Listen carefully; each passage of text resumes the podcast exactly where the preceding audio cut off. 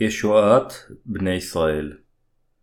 חזון יוחנן, פרק אחד עשר, פסוקים אחד עד תשע עשרה. מדוע ישלח אלוהים את שני הנביאים לבני ישראל?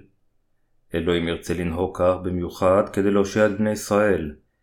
הקטע העיקרי אומר לנו שבשביל להושיע את בני ישראל בפעם האחרונה, אלוהים יגרום לשני העדים להתנבא במשך אלף מאתיים ושישים ימים. המשמעות של זה שאלוהים יושיע כך את בני ישראל היא גם שזמן סוף העולם הגיע. פסוק שתיים אומר, ואת החצר אשר לפנימה מחוץ להיכל אשלך החוצה ואל תמדנה, כי ניתנה לגויים ורמסו את העיר הקדושה ארבעים ושניים חודשים. המשמעות של זה היא שכאשר המכות הנוראיות יבואו על הגויים, כאשר תקופת שבע השנים של הצרה הגדולה תתחיל ובהדרגה תביא מכות יותר חזקות ובלבול, וכאשר אלה מתוך הגויים אשר שמעו והאמינו בבשורה ימותו על קידוש השם, אלוהים יקים את שני הנביאים למען בני ישראל, יגרום להם להעיד שישוע הוא האלוהים והמושיע, וכך יושיע את בני ישראל. זה אומר לנו שאלו הם מעשי האל אשר יבואו. אנו חייבים ללמד את הדברים האלה לאלה אשר הולכו שולל על ידי השטן, ואשר טוענים שהמנהיגים של הזרם שלהם הם שני עצי הזית של סוף הזמנים, או שהמייסד של הפלג שלהם הוא אליהו אשר נובע בסוף הזמנים. כל פעם שהכנסיות הגשמיות מדברות על חזון יוחנן, על פי רוב הן מנצלות את הקטע הזה של שני עצי הזית. מתוך כל האנשים אשר הולכו שולל על ידי כיתות כופרות ואשר פגשתי בחיי האמונה שלי עד עתה, אף אחד לא נמנע מלהצהיר הצהרות משונות שהמנהיג של הפלג שלו הוא אחד בשני עצי הזית אשר מוזכרים פה. כל כופר שאני מכיר יציר לבסוף הצהרה שכזו. אך שני עצי הזית ושתי המנורות של חזון יוחנן אינם מה שהכופרים הצהירים שהם. למען האמת, שני עצי הזית האלה מסמלים את שני הנביאים אשר אלוהים יקים מבני ישראל כדי להושיעם. פסוק אחד עשר אומר לנו בפירוט, כיצד אלוהים יושיע את בני ישראל. כמו בספר אל הרומים, כל פרק בספר חזון יוחנן יש לו את הנושא המיוחד שלו. רק על ידי ידיעת הנושאים האלה נוכל להבין על מה מדבר כל פרק. בקוראם שהגויים ירמסו את העיר הקדושה במשך ארבעים ושניים חודשים, יש אנשים הטוענים, מבלי לדעת את הנושא הזה, שתקופת הגויים תעבור, או במקום תתחיל תקופת הושעת בני ישראל, ומאז והלאה רק בני ישראל יבשעו. אך זה רחוק מהאמת. פרק שבע אומר לנו שגם מספר רב מהגויים יבשע מהצרה, כלומר, גם הגויים וגם בני ישראל יבשעו במשך הצרה, ולא רק בני ישראל. לפיכך, מה שפסוק אחד עשר אומר לנו, זה שאלוהים יקים כך שני נביאים כדי להושיע את בני ישראל בסוף הזמנים, אכן המשמעות היא שהגויים לא יבשעו יותר. אחדים ישאלו בחזרה, האם מאה ארבעים וארבעה אלף מבני ישראל כבר לא נושעו כפי שפרק שבע אומר לנו שזהו המספר של בני ישראל אשר נחתמו על ידי אלוהים? להיות חתום אינו אותו דבר כמו להיוושע. אין אף אחד אשר יכול להיוושע מבלי לעבור דרך ישוע המשיח. ישוע מגיע רק על ידי האמונה שישוע המשיח נעשה למושענו על ידי שבא אל הארץ הזו, הוטבל כדי לקחת את כל חטאינו, נשא את כל חטאי העולם האלה על הצלב, מת עליו וקם שוב לתחייה מן המתים. למרות שאנו יודעים שאנו כרוכים אחר החטא דמותנו, אף על פי כן נושענו על ידי האמונה שישוע המשיח העלים את כל חטאינו, וכך נעשה למושיענו. בעת ש-מאה ארבעים וארבעה אלף מבני ישראל יהיו מוכתמים, אלוהים גם יקים את שני נביאיו, ובאמצעותם ילמד את בשורתו לבני ישראל האלו. מה שהכתוב אומר לנו במילים אחרות, זה ששני הנביאים יטיפו את הבשורה לבני ישראל, ולפיכך מאה ארבעים וארבעה אלף מהם יבשעו. התנ"ך לעולם אינו מפלה או בעל דעות קדומות. אין אף אחד אשר יכול להיוושע מבלי לעבור דרך ישוע המשיח. אלוהים אינו אומר, מבלי שעוברים דרך ישוע המשיח, אתה נושעת, אך אתה לא. שני הנביאים אשר הם שני עצי הזית אשר מוזכרים בקטע המרכזי, יהרגו במקום אשר נקרא גולגולתה. גופותיהם יישארו חשופות ללא קבורה, ואלה אשר לא קיבלו ולא האמינו בישוע, יסמכו על מותם, וישלחו אחד לשני מתנות. אך פסוקים אחד עשר ושתים עשרה אומרים לנו, ויהי אחר ימים שלושה וחצי, ותבוא בהם רוח חיים מאת האלוהים, ויעמדו על רגליהם, ואימה גדולה נפלה על כל רואיהם. וישמעו קול גדול מן השמיים מדבר אליהם לאמור, עלו הנה, ויעלו בענן השמיימה, ושונאיהם רואים אותם. זה מראה לנו בצורה ישרה שאנו, כלומר, אתם ואני אשר אנו גויים, גם נמות מות קדושים על ידי האמונה כאשר הזמן יגיע, וזמן קצר לאחר המוות על קידוש השם, תבוא תחייתנו והלקיחה שלנו. נושא זה ממשיך להופיע בכל ספר חזון יוחנן.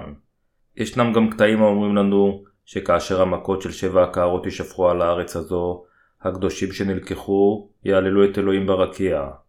פרק ארבע עשרה גם מדבר על מאה ארבעים וארבעה אלף שנושעו, אשר מהללים את אלוהים עם שיר שאף אחד מלבד פירות הביקורים של הישועה יכול לשיר.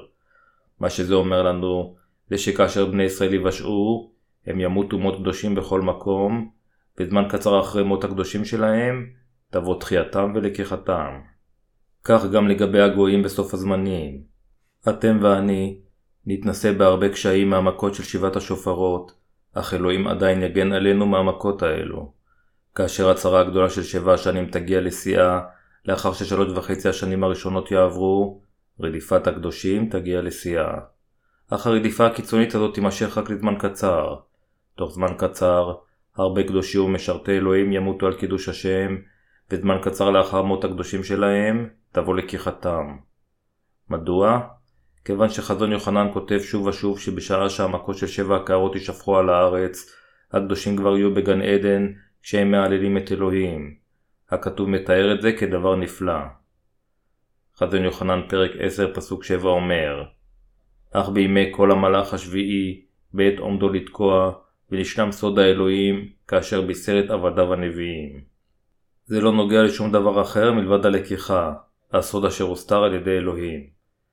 בראשונה אל התסלוניקים, פרק ארבע פסוק שש עשרה, גם פאולוס השליח אומר לנו, כי הוא האדון ירד מן השמיים בתרועה, בכל שר המלאכים ובשופר אלוהים, ואז יקומו ראשונה המתים במשיח. זה שישוע ירד מן השמיים בכל אופן, אין משמעותו שהוא ירד אל הארץ הזו מיד.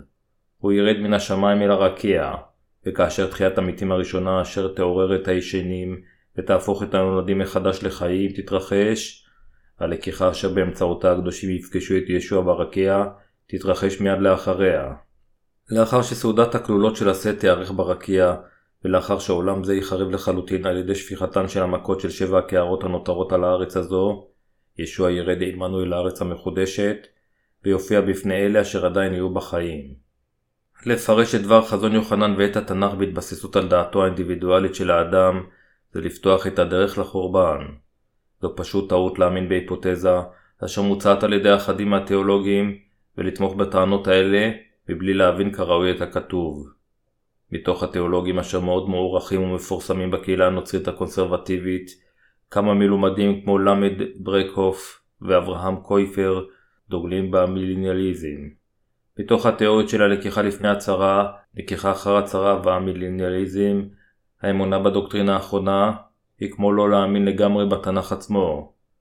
הזמן שבו האנשים האמינו בתיאוריה של הלקיחה לאחר הצרה עבר, ובימים אלה למעשה כולם מאמינים בתיאוריה של הלקיחה לאחר הצרה. אך תיאוריה זו גם אינה מבוססת באופן תנ"כי. אך האנשים אוהבים אותה מאוד כל פעם שנאמר להם על הלקיחה שלפני הצרה. מדוע?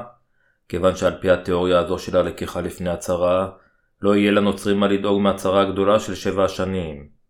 לפיכך, זה מקובל על המאמינים לחיות חיי אמונה שאינם חמים או קרים, וגם הכנסיות דואגות רק לגודל של קהלם.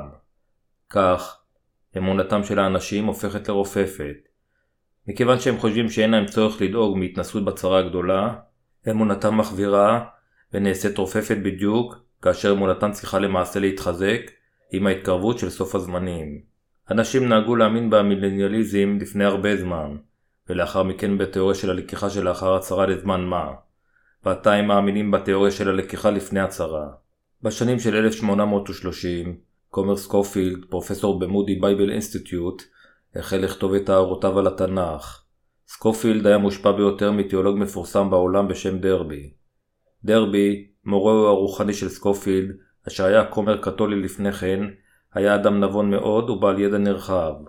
הוא עזב את הכנסייה הקתולית, לאחר שהבין את טעויותיה, הצטרף לארגון נוצרי קטן והפך למנהיגו. למרות שדרבי באופן קבוע קרא ולמד את התנ"ך, הוא לא יכל להבין מחזון יוחנן האם הלקיחה תתרחש אחרי או לפני הצרה הגדולה. לכן הוא יצא למסע בחיפוש אחר ראיות ברורות לנושא זה. בזמן מסעו הוא פגש בחורה בשנות ה-עשרה. בחורה זאת טענה שהיא ראתה בחזיונה שהלקיחה תתרחש לפני הצרה הגדולה. כשהוא מאמין למה שהיא אמרה לו ושוכנע שהלקיחה תתרחש לפני הצרה, דרבי הסיק את מסקנותיו התנ"כיות עם התיאוריה של הלקיחה לפני הצרה. בכל אופן, בגלל שאנשים בזמנים ההם האמינו במיוחד בתיאוריה של הלקיחה לאחר הצרה, התיאוריה של דרבי על הלקיחה לפני הצרה לא התקבלה באהדה. דרבי טען שמה שכתוב בספר חזון יוחנן זה על ישועת בני ישראל, ואין לזה שום קשר לישועתם של הגויים. ועל ידי הפסוק, עליך לשוב ולהינבא, פרק עשר פסוק אחת עשרה, הוא פירש את זה לא כלימוד בשורת המים והרוח, אלא כבשורת הממלכה המכריזה על בואה. סקופילד, אשר קיבל את התיאוריה של דרבי, השאיר אותה כפי שהיא, צירף את התיאוריה הזו של הלקיחה לפני הצרה לתנ"ך המפורש שלו, ויצר את ההיפותזה שלו על שבע התקופות. הטענות האלה של סקופילד פגשו את הביקוש של זמנו, טעמו למדי את הרקע, גרמו לתנועה גדולה בקרב הדתיים בעולם, והפכו למקובלים בהיקף נרחב. אך מה אלוהים אומר בתנ"ך? בכתבי הקודש, אנו רואים את ישוע לוקח ופותח את הספר החתום בשבע החותמות לפני כיסו של אלוהים, אשר חילק את ההיסטוריה לשבע תקופות עם שבע חותמות. התקופה הראשונה היא של הסוס הלבן. זוהי התקופה של הישועה. התקופה שבה אלוהים החליט להושיע אותנו מאותו הרגע שהוא ברא את היקום הזה ואת בן האדם, ואכן הושיע אותנו בהתאם לכך. כפי שחזון יוחנן פרק שש פסוק שתיים אומר לנו, והביט, והנה סוס לבן, והרוכב עליו קשת בידו, ותינתן לו עטרה, ויצא מנצח, ולמען ינצח. ישוע ניצח וימשיך לנצח. אפילו עוד לפני הבריאה, הבשורה כבר הייתה קיימת, והישועה כבר החלה. התקופה השנייה היא התקופה של הסוס האדום, התקופה של השטן. זוהי תקופת השטן, אשר בה הוא לוקח את השלווה מבני האדם, וגורם להם לצאת למלחמה אחד בשני, לשנוא אחד את השני, ולהיכנס לקונפליקטים דתיים. התקופה השלישית היא התקופה של הסוס השחור, אשר היא התקופה של מחסור רוחני ופיזי. והתקופה הרביעית היא התקופה של הסוס הירקרק, התקופה של מות הקדושים. התקופה החמישית היא התקופה של לקיחת הקהילה. אלוהים קבע את לקיחת הקדושים כאחת מתקופותיו. התקופה השישית היא התקופה של שבע הקערות, אשר תגרום לחורבן העולם הזה, והתקופה שלאחריה היא התקופה של מלכות אלף השנים ושל הארץ והשמיים החדשים. כך אלוהים קבע את זמנו של העולם בשבע תקופות, במסגרת הספר החתום בשבעת החותמות. חלוקת הזמן של סקופילד לשבע התקופות נקבעה על ידו. בניגוד לכך, שבע התקופות אשר מנובאות בחזון יוחנן פרק שש, דרך הספר החתום בשבע החותמות אשר בידיו של אלוהים, נקבעו על ידי אלוהים בעצמו. אך האנשים מדברים על התיאוריה של הלקיחה לפני הצרה, אשר נקבעה על ידי בני האדם. והרבים אשר מאמינים בה, מסיקים שאין להם שום צורך להאמין ברצינות בישוע. הם החליטו בליבם, כיוון שאנו נלקח לפני הצרה הגדולה, אנו נהיה כבר עם אלוהים כאשר הצרה הגדולה של שבע השנים תבוא. לכן אין לנו מה לדאוג. אם דבר האלוהים היה אומר לנו שאנו נלקח לפני הצרה, לא היה שום צורך להכין את אמונתנו, וביקור בכנסייה פעם אחת או פעמיים בשנה היה מספיק. אך זה לא מה שאלוהים אמר לנו. וניבאו ימים אלף ומאתיים ושישים מתכסים בסכין. ורמסו את העיר הקדושה ארבעים ושניים חודשים. דבר אלוהים שכזה אומר לנו שגם הגויים יבשעו בזמן הצרה. אלוהים יקים את שני נביאיו כדי שיפיצו את בשורת המים והרוח. כאשר יגיע זמן הקושי, אין אף אחד אשר יוכל לעמוד בפני אלוהים מבלי לעבור קודם את שלוש וחצי השנים הראשונות מתוך שבע השנים של הצרה הגדולה אשר נקבעה על ידו. אלוהים גם אומר לנו שהרבה קדושים יתגלו מתוך הצרה בזמן ההוא. כדי להאמין בישוע באופן נכון, האדם חייב ללמוד את התנ"ך באופן מדויק ולהאמין במה שנכון בדיוק. אם האנשים ילמדו ויאמינו בדרכם מבלי לקרוא כל דף ודף של התנ"ך בקפידה, הם בסוף יהיו כופרים. הסיבה לכך שיש מספר עצום של זרמים בעולם הזה, וגם בגלל העובדה שהרבה אנשים מבסיסים את אמונתם על הפירוש העצמי שלהם על התנ"ך. זה שבני ישראל יבשעו, אומר לנו שתוכניתו של אלוהים תתבצע בהתאם לדבר ההבטחה שלו. זה גם אומר לנו שאלוהים לעולם לא יפר את דברי ההבטחה שלו אשר אמר לנו, אלא יקיים את כולם. זוהי הסיבה שיש לנו תקווה גדולה שכזו. שני הנביאים של בני ישראל יקומו לתחייה בתוך שלושה וחצי ימים לאחר מיתתם ויעלו לגן עדן. זוהי הלקיחה. זוהי דוגמה שמראה כיצד הקדושים של הצרה הגדולה ילקחו, וזה גם מראה לנו את הדבר המקדים ללקיחה שלנו. התנ"ך אומר לנו שלאחר תקיעת השופר השביעי, הארץ הזאת תהפוך לממלכתו של המשיח, הוא ימלוך עליה לעד. כך, גם אלה אשר בטחו בישוע ישלטו עמו. אלוהים יחריב את הארץ לגמרי לאחר שיקח את הקדושים. איננו יודעים אם החורבן יהיה ב-מאה אחוז, כיוון שפרט זה אינו כתוב בתנ"ך. אך אלוהים אומר לנו בחזון יוחנן פרק אחד עשר פסוק שמונה עשרה, והגויים קצפו, ויבוא קצפך ואת המתים להישפט, ולתת שכר לעבדיך הנביאים ולקדושים, ולירא שמך, למקטנם ועד גדולם, להשחית את משחיתי הארץ. לקיחת הקהילה תתרחש ללא ספק, כאשר הצרה הגדולה תגיע לשיאה לאחר שלוש וחצי שנים. לא בדיוק ששלוש וחצי השנים הראשונות מגיעות, אלא כשהן עוברות כמעט. נקודת האמצע של תקופת שבע השנים היא כשהצרה תגיע לשיאה, כאשר בני ישראל ימותו מות קדושים, והלקיחה תבוא תוך זמן קצר לאחר מכן. כאשר הלקיחה תתרחש, אנו כולנו נשמח בסעודת הכלולות של הסה ברקיע. כאשר נשתתף בסעודת הכלולות של הסה ברקיע, כפי שמתי פרק עשרים וחמש אומר לנו שנשתתף, המכות של שבע הקערות ישפכו על הארץ הזו. כשאנו מעללים את אלוהים ברקיע, וכשנראה את כל הדברים שקורים בארץ הזו, אנו נודה על אחת כמה וכמה לאלוהים על חסדו. אני מקווה ומתפלל שבאמצעות דבר חזון יוחנן תוכלו להבחין בזמנים, כאשר סוף הזמנים יגיע, תאמינו בכתוב כהלכה, תחיו את חייכם בחריצות על ידי האמונה ותהיו מוכנים לעתיד. כדי להלל, לתת כבוד ולעבוד את ישוע בלקיחת חלק בסעודת הכלולות של עשה עמו, אתם חייבים להכין את אמונתכם. אני מקווה שדבר חזון יוחנן יהיה מורה הדרך שלכם לימים שיבואו, ויזכיר ללבכם פעם נוספת שעליכם לחיות בחריצות ובנאמנות, באמונתכם, בבשורת המים והרוח.